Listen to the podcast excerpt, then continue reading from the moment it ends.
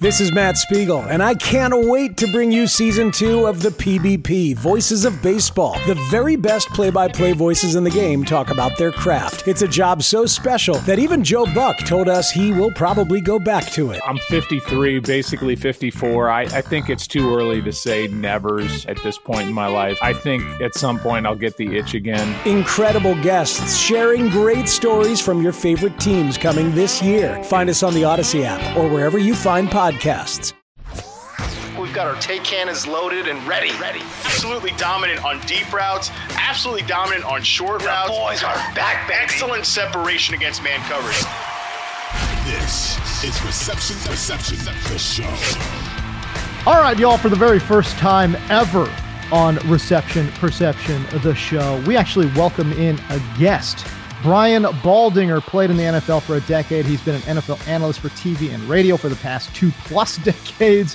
My man is an absolute workhorse. He's a machine, and you probably know him online for the Baldy breakdowns. We're talking about Brian Baldinger and his In the Huddle podcast. He and his uh, co-host Jason La Canfora are going to be hosting the Audacy NFL Draft Show on Thursday, April 27th at 7 p.m. Eastern and we're going to be streaming it live on the Audacy app and Audacy Sports YouTube page as well. Baldy, did you know that you are a very first guest on the program ever?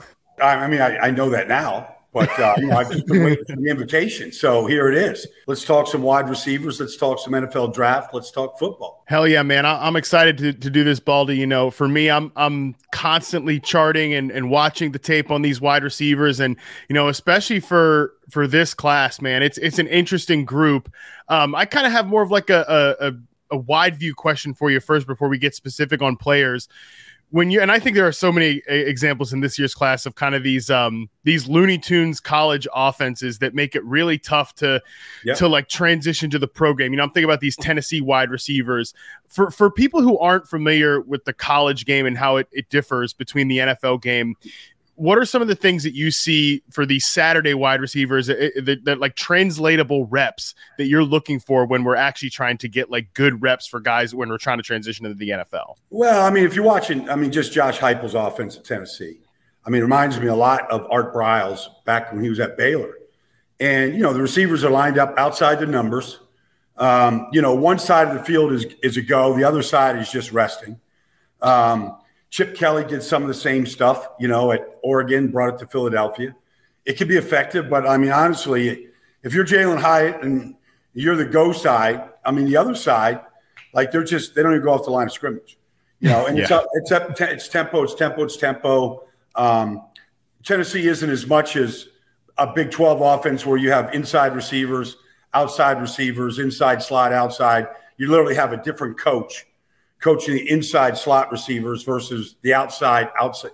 You know, so it's just you know, I mean, you don't get that. I mean, if you're uh, Stefon Diggs, you're all over the place looking for matchups. Yeah. If you're Davante Adams, like you could line up anywhere on the field.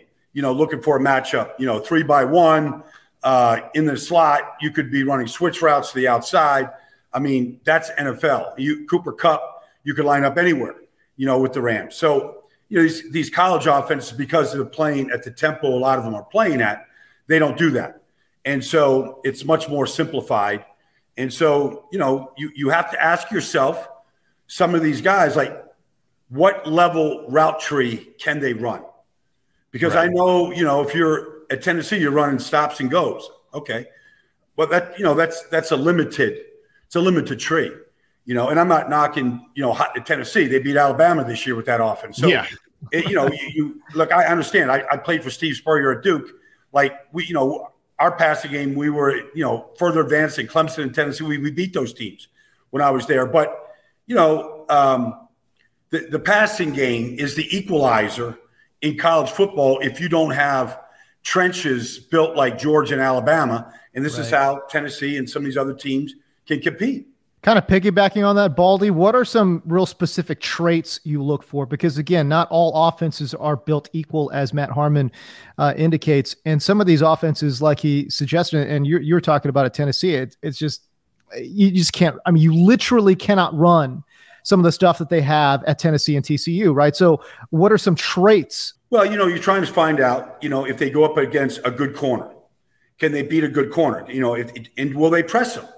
You know, I mean, mm-hmm. a lot of these corners are just off the ball corners. You know, right. various schools, and but you know, sometimes you go up against a school that likes to press the line of scrimmage. How do you get off the press? How do you get off the bump? Um, what do you do? Like, can we see a release? Can you stack a corner? Um, you know, can you get the corner to you know ro- turn his hips and then beat him? Like you're looking for the releases because the release is just about everything in the NFL when you're going up against you know elite corners in this business. So that's one thing. How do they track a deep ball? You know, like some of these guys, you know, I mean, it's just hit or miss where they can catch a deep ball and how they track it. You know, do they have to keep looking back for the ball the whole way, or can they see the flight of the ball and just dig and go get it, and then put their hands out like a Davante Adams and catch it? So I'm, I'm looking for some of that.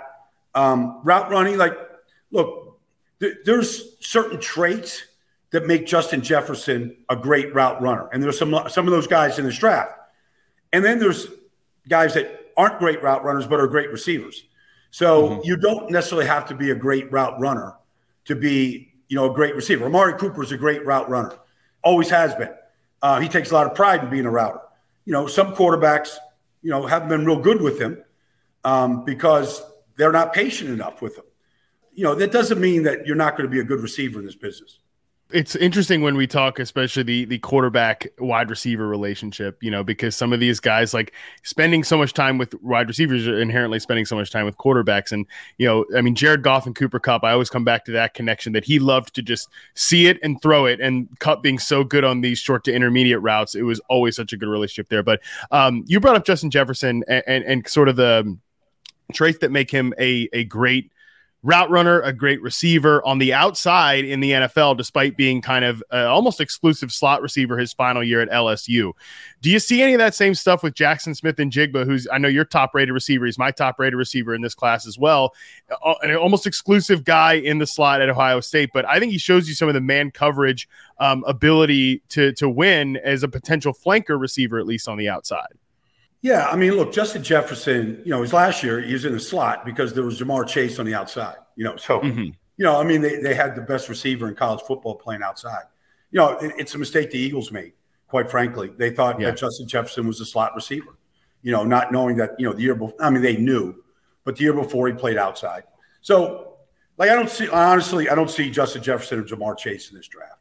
Um, it's yeah, just same. I, I, just don't see it. Now, Jaxon Smith-Njigba, like I want to make him my number one. But you know, look, I watched him against Toledo. He ran an out route in the third week of the season. He didn't play, get on the field the rest of the year.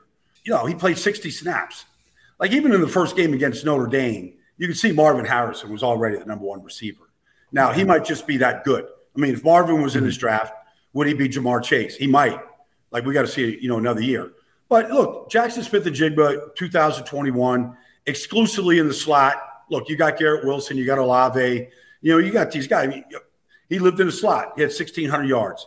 Um, can I? Can he play outside? Outside? Yeah, he can. It looks like his best football so far has been in the slot. Um, it's kind of the slot receiver draft, honestly. Uh, that's kind of what it, the, the strength of it looks like.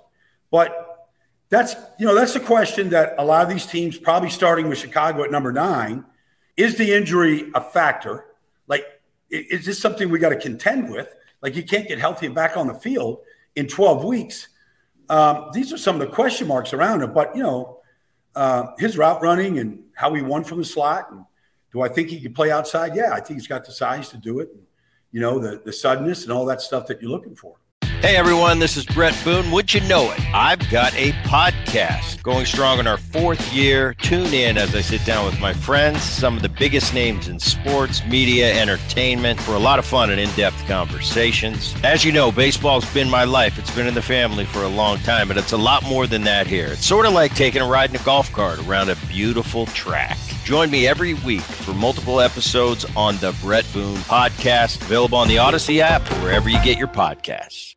All right, so your top five uh, after listening to the uh, to the podcast, the In the Huddle podcast. Of course, you can find that wherever you find your podcast.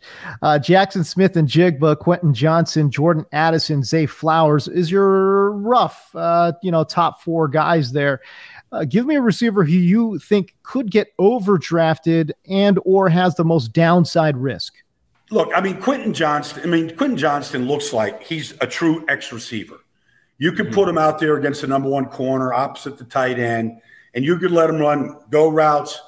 Uh, you know, he can run every route. I mean, he cro- shallow crosses the whole thing, but you know, jump balls, go routes. I mean, that's his specialty. I mean, he plays the ball in the air really well. He's got a big frame. He's got long arms. You know, his he's he's had some drops. You got to say, okay, why does he drop a pass when he does? I mean, is it his hands? Is it concentration? Is it being contacted? Is it a contested ball thing? Like you have to answer those questions. So that's a guy that like I I want to love because I see against Michigan, you know, catching a five yard shallow crossing and making a house call. You know, right. like he can just open up. I see him down the middle of the field in the Big 12, and he can just jump, you know, in the middle of the field in front of the free safety and just go make these body catches that look acrobatic. You know, kind of what you have to be able to do. You know, when you you you make these kind of throws down the middle of the field in the NFL. There's going to be a free safety back there contending with you. You know, it could be Minkah, it could be Javon Holland. There's a free sa- safety back there waiting to go get it. I've seen AJ Brown go jump right in front of Minkah Fitzpatrick. You know, for touchdowns this year. Right. Like I don't have any doubt that AJ is that kind of animal. Like I think Deion, like Quentin has to sort of still prove that he could be that type of animal to us.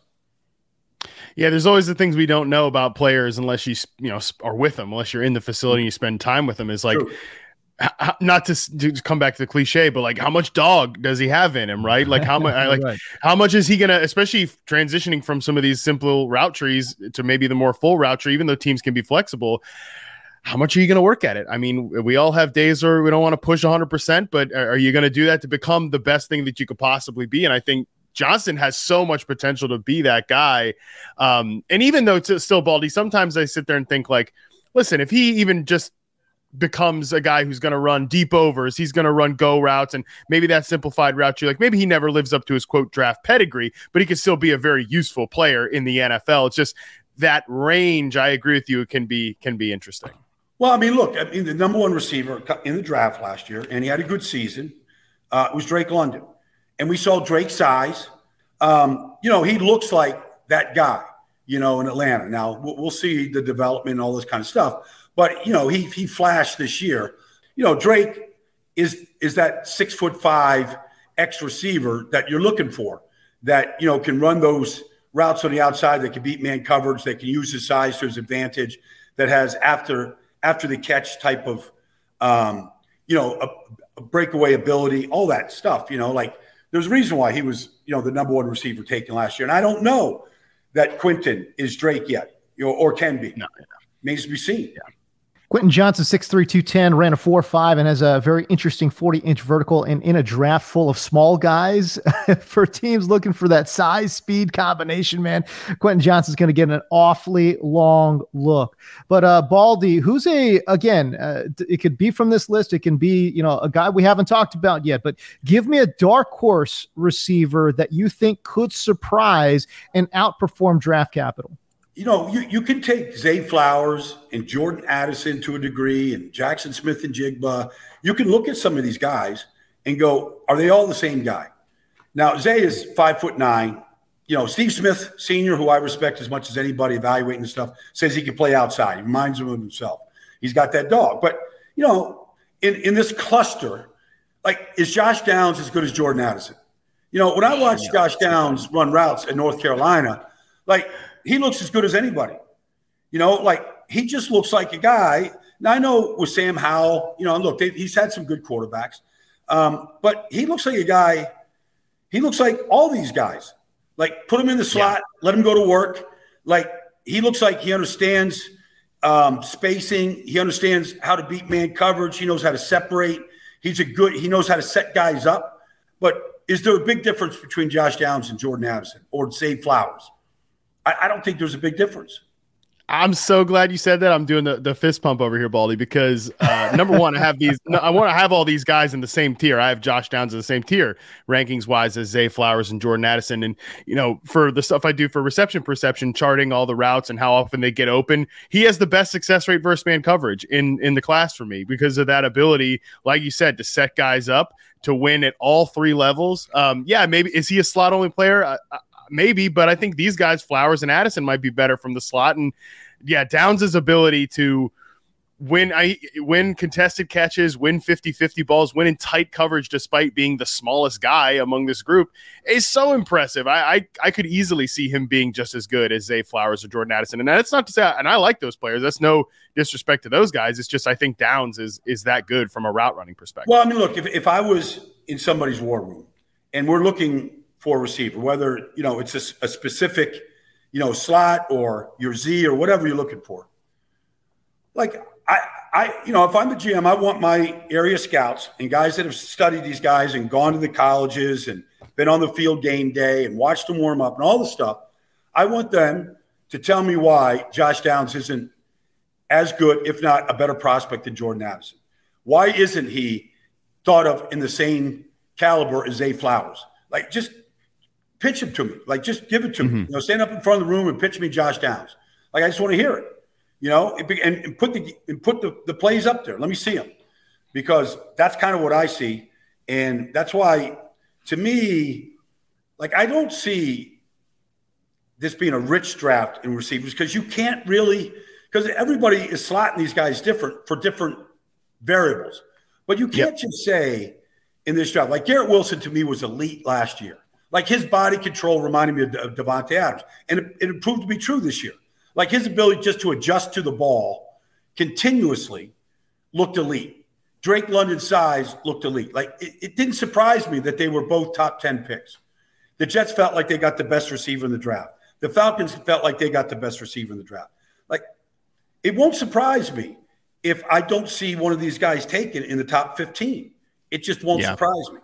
Right. Yeah, and Olave too, like was an elite route runner for a collegiate player, and he had a great season as well. Like we just don't. There's not a guy, and I think James and I are the same page uh, as you on this one. That there's not a guy in this class that I think profiles as yeah, like a top ten pick, like a somebody who could have a Garrett, uh, even as much as we like Jaxon Smith-Njigba, a guy who might not have like the Garrett Wilson like potential superstar, I think type ceiling down the road. Well, look, if Jaxon you know, Jackson, Jaxon Smith-Njigba backed up 2021 with the year this year.